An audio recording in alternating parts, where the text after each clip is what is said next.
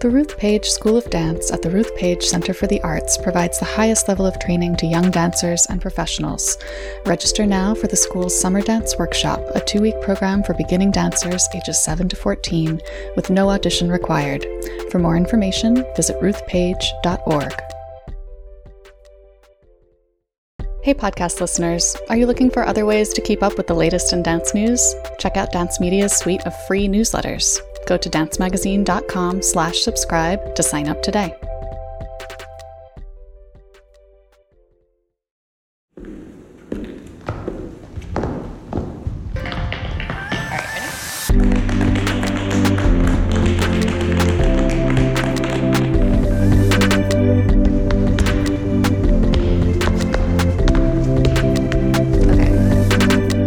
Hi, dance friends, and welcome to the Dance Edit podcast. I'm Margaret Fuhrer.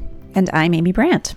We are editors at Dance Media, and in this episode, we will start out with our usual dance headline rundown, which, as we're recording just after the school shooting in Texas, unbelievably includes news about another gun tragedy in the ballet world. Then we will discuss the challenges and joys of dancing and performing during pregnancy, as inspired by Kenita R. Miller's recent performances in the revival of For Colored Girls on Broadway. And finally, we'll talk about how truly open communication can be cultivated inside dance organizations and how an effective communication strategy can help root out racial bias. Before we get into all of that, a shout out for our upcoming episode of the Dance Edit Extra, our exclusive audio interview series, which is coming out this Saturday on Apple Podcasts. This time, we've got the delightful Caili Quan, who talks about discovering her voice as a choreographer since leaving Ballet X in 2020, her upcoming stint as artist in residence at the Vail International Dance Festival, and how her Chamorro Filipino identity ends up shaping pretty much all of her work. It's a really great conversation, so I hope you can give it a listen. Again, it'll be out this Saturday, May 28th on Apple Podcasts. You can search for the Dance Edit Extra there. All right, now it's time for our dance headline rundown, starting with the terrible news out of Arizona. 25 year old Colleen Hoopes, a dancer with Ballet Arizona, was shot and killed by her husband in the early morning hours of May 20th. According to local news reports, he claims she startled him in the middle of the night. She was later pronounced dead at the hospital. Her husband, Christopher Hoopes, was arrested and charged with second degree murder and unlawful discharge of a weapon. Colleen was from Rochester, New York, where she trained at the Draper Center for Dance Education and danced for Rochester City Ballet before joining Ballet Arizona in 2017. The company released a statement saying, um, We are heartbroken to learn of the passing of company dancer Colleen Hoopes. Colleen was an integral part of the Ballet Arizona family and will be missed deeply. She was passionate and dedicated to her art form and the bright light to us all. Our hearts go out to her loved ones. Her parents hope to start a scholarship in her name, according to uh, local news reports. So it's just such terrible news. It's so tragic. Um, it seems like we're also not quite clear yet on what exactly happened. Um, we have a news story linked for you in the show notes with more details. Major news from TikTok this week. The app has announced that it's introducing its first ever creator crediting tools, which will allow users to easily tag and credit the creators who may have inspired their videos um, using a new button in the video category. Some users had started doing this in a more sort of homespun way for dance videos in particular, adding that DC or dance credit tag when dancing others' choreography. But now it's much easier to credit people in a way that might especially help the BIPOC community members of which often do not get credit for starting popular trends on the app. And TikTok says it will also be adding more prompts to credit throughout the posting process soon. On Friday, the Broadway League said that theatergoers will be required to continue wearing masks until the end of June. The news comes as New York City is experiencing an influx of COVID cases. That said, Broadway is seemingly going strong. The president of the Broadway League told the New York Daily News that a quarter million people have been attending shows weekly this spring. So keep those masks on, I guess. Yeah, and if Patti LuPone has to yell at people to get them to keep their masks on in the theater, so be it. Bless her. uh, more Broadway news. This week, members of multiple Broadway productions were released from non disclosure agreements that had previously prohibited them from speaking about workplace misconduct related to producer Scott Rudin. The release was secured by Actors Equity. It, of course, comes after Rudin has faced numerous allegations of misconduct and abuse. And there's actually some related news here that has even wider reaching implications. The Broadway League has also agreed to stop using non disclosure language in contracts outside of protecting intellectual property or financial information.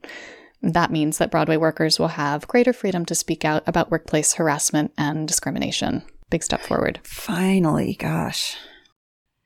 Investigative journalists from Important Stories and the German publication Der Spiegel have reported that Igor Zelensky, the former director of Bavarian State Ballet in Munich, has allegedly been in a serious romantic relationship with Vladimir Putin's daughter, Katerina Tikhonova, and that they allegedly share a child together. Zelensky, who is married to former dancer Yana Serebryakova, recently stepped down from his position in Munich, citing private family circumstances that required his full attention. Very interesting news.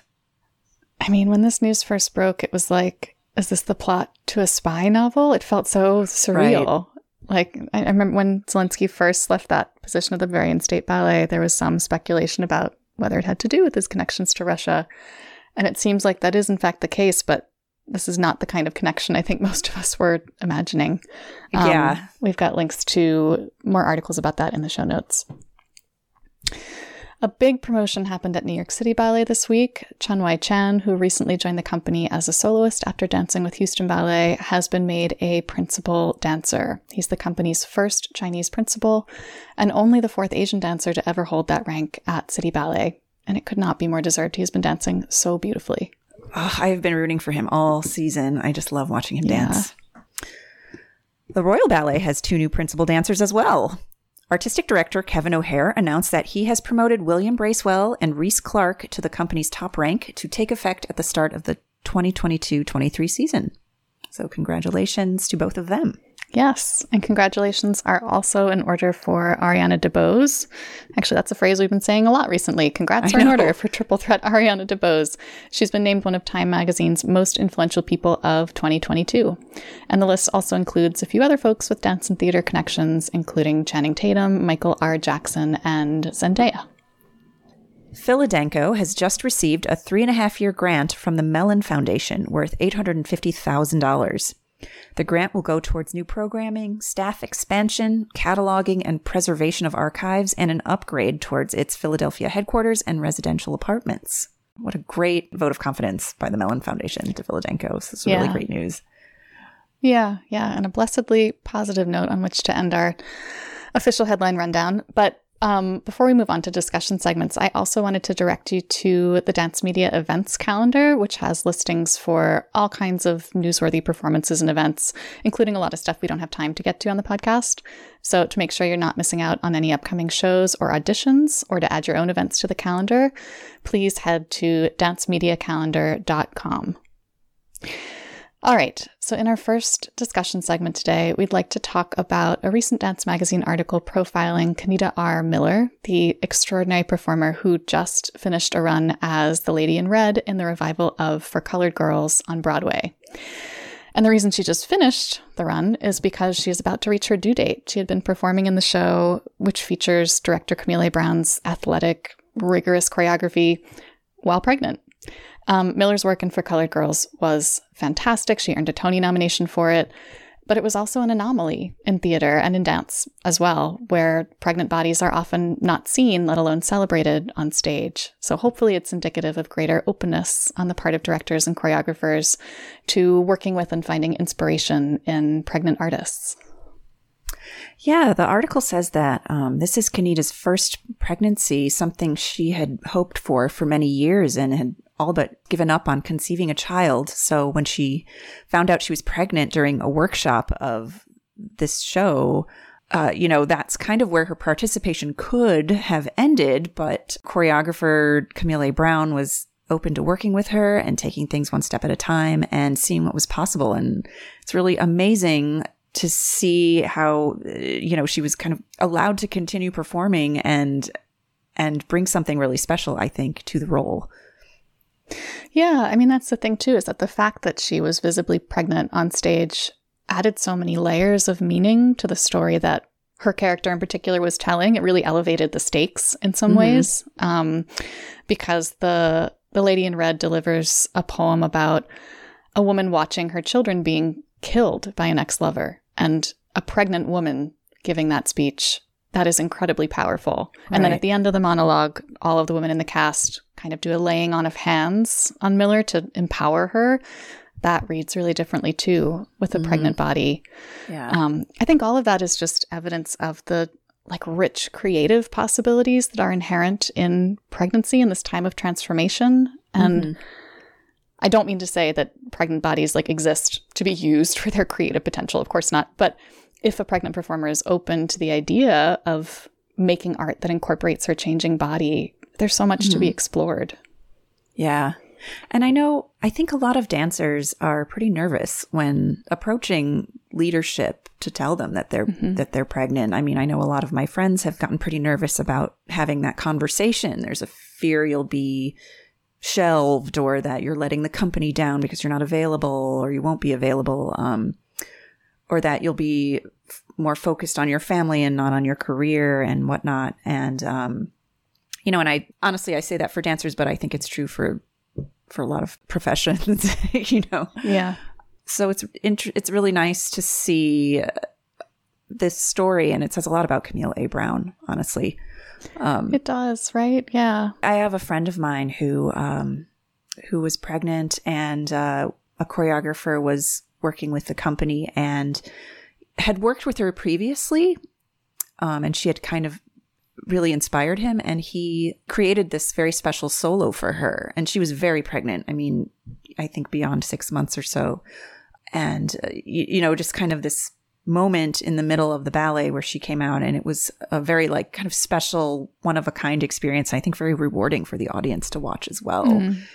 Um, certainly rewarding for her as an artist Yeah, and I think that kind of story it's it's pushing back against yeah, that old-fashioned idea that women should basically disappear once they become visibly pregnant, should like remove themselves from public life and be lying in bed and especially not be exerting themselves physically. Um and it's it's iron- well, ironic is the wrong word, but it's strange too that that rule has been especially stringently enforced for performers and among performers, especially dancers. Like if there's any kind of visible bump, usually people are saying you shouldn't be on stage. But it's also especially ridiculous for dancers when like your body is your life, being told to essentially forget about that part of yourself or give it over entirely to this biological process. That seems bananas. yeah Um, it does seem like we're making progress on that front slowly to the point where now, I- like I keep thinking about that video of Ashley Bouder doing fouettes at mm-hmm. eight or nine months pregnant, and most people were were cheering her during Yeah. that. But but there were still some folks commenting that oh she's endangering her baby or like otherwise mm-hmm. reacting in a negative way to a pregnant body in a dance environment. you know i think there are safety concerns that people have and that's that's normal as well and you know not every woman will be comfortable with dancing to a certain extent in their pregnancy and all of that but you know like this story says kenita was in very close contact with her doctors and kind of listening to them and to her own body throughout this whole journey so Yeah. And ended up saying that, in fact, dancing made her feel so much better physically during her pregnancy. It helped her listen to her body in a different kind of way, um, which I think echoes things we've heard from other dancer moms as well. Um, anyway, congratulations to Kenita Miller on her beautiful work in this Yeah. show and also on becoming a mother. yeah We have the link to the Dance Magazine profile in the show notes. Last up this week, we actually have another Dance Magazine story we'd like to get into. This one is about open door communication policies inside dance companies, um, which have become a new sort of gold standard. Like saying that your company has an open door policy signals a desire to foster trust among all the different members of your organization and a certain willingness to confront institutional problems, and particularly racial bias. But actually constructing a communication policy that lives up to those ideals is complicated. And this Dance Magazine piece talks to several dance world experts about why it's so challenging and how to overcome those challenges. With I think one of the biggest takeaways being dance companies need outside help here. Yeah, particularly on the issue of uh, rooting out racial bias. I think someone's quoted as saying, being a good person is not enough. Mm-hmm. It's important to have like a diversity, equity, and inclusion specialist take a look at things from the outside especially for some of these larger companies that were founded on the white paradigm. You know, it's it's so institutionalized, it's so ingrained that it helps to have someone from the outside help them work through this and and develop new communication methods. Um, not only that, but like audits as well, like regular audits. Mm-hmm. Um, since we're emphasizing the importance of expert help, I just wanted to shout out the three fantastic experts featured in this story itself. I mean, you've got Theresa Ruth Howard, you've got Erica Lynette Edwards from Cultivating Better Tomorrows, there's Tamia Santana from Ballet Hispanico. I mean, that is such an all star group. Um, but yeah, I thought it was especially interesting when Edwards was talking about how it's important to develop a shared language for your organization so that everybody's using the same terms and everyone knows what those terms mean. Like she gives mm-hmm. the example of when we talk about diversity in dance, quote unquote, what does that mean? Is it coded language for race? It usually is. Mm-hmm. Um, but diversity can include many identities beyond race or ethnicity or gender. So let's specify what we actually mean when we're talking about diversity. Okay. And um, there was also the idea that a good communication strategy is usually designed with the input of everybody at the organization so that everyone can work together to hold each other accountable, as, as Howard says. Mm. Um, because when the whole community helps develop policies together, that sort of flattens hierarchies. So nobody's afraid to make their voice heard, whether they're an apprentice or an executive director. And then on sort of the, the flip side of that, it's also important to have a way to anonymously report incidents of racial bias or microaggression or other forms of inappropriate conduct so that anyone can have the freedom to voice their concerns openly without having to fear repercussions. Yeah, that is really important. Yeah, she does stress the importance of having a, just like a variety of voices being across the organization and in different positions, being able to have a voice at the table and, and communicate freely. And if, you know, sometimes that's easier to do anonymously it's certainly not the way, certainly in my experience, the communication hierarchy, you know, ladder was was structured. it was very much top down, but yeah. it's important to have more voices at the table, feeling comfortable. Because if you if you're you can say you have an open door policy, but if you you're not comfortable approaching your boss or whoever in your organization with an issue, there's something that's not tracking in that open door policy, mm-hmm. you know. Right. Yeah. Yeah. And fixing that, I mean, going back to the idea of being a good person with good intentions versus being a person who's actually helping to make meaningful change in a company's culture, a lot of that has to do with how we communicate and how we are allowed to communicate. Mm-hmm. And how we respond. Yeah. You know, how you can say, we're, you know, open door. And then if you can bring a complaint and if you're met with instant defensiveness, you know, the door shuts real fast. Shuts immediately. yeah. Yeah, it's a great story with advice that, as Amy said, is relevant to pretty much any workplace, not just dance workplaces. So we have the link for you in the show notes. I hope you can check it out. All right. That's it for us this week. Thanks everyone for joining. We'll be back next week for more discussion of the news that's moving the dance world. Keep learning, keep advocating, and keep dancing. Bye, everyone.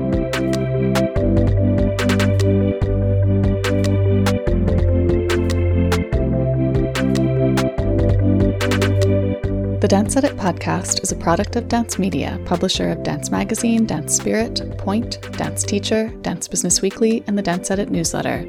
Our hosts are Amy Brandt, Courtney Escoyne, Margaret Fuhrer, and Lydia Murray. Our music is by Celestine, with special thanks to Broadway Dance Center for helping us record those footfall sounds. Find out more about the Dance Edit and subscribe to our daily newsletter at thedanceedit.com.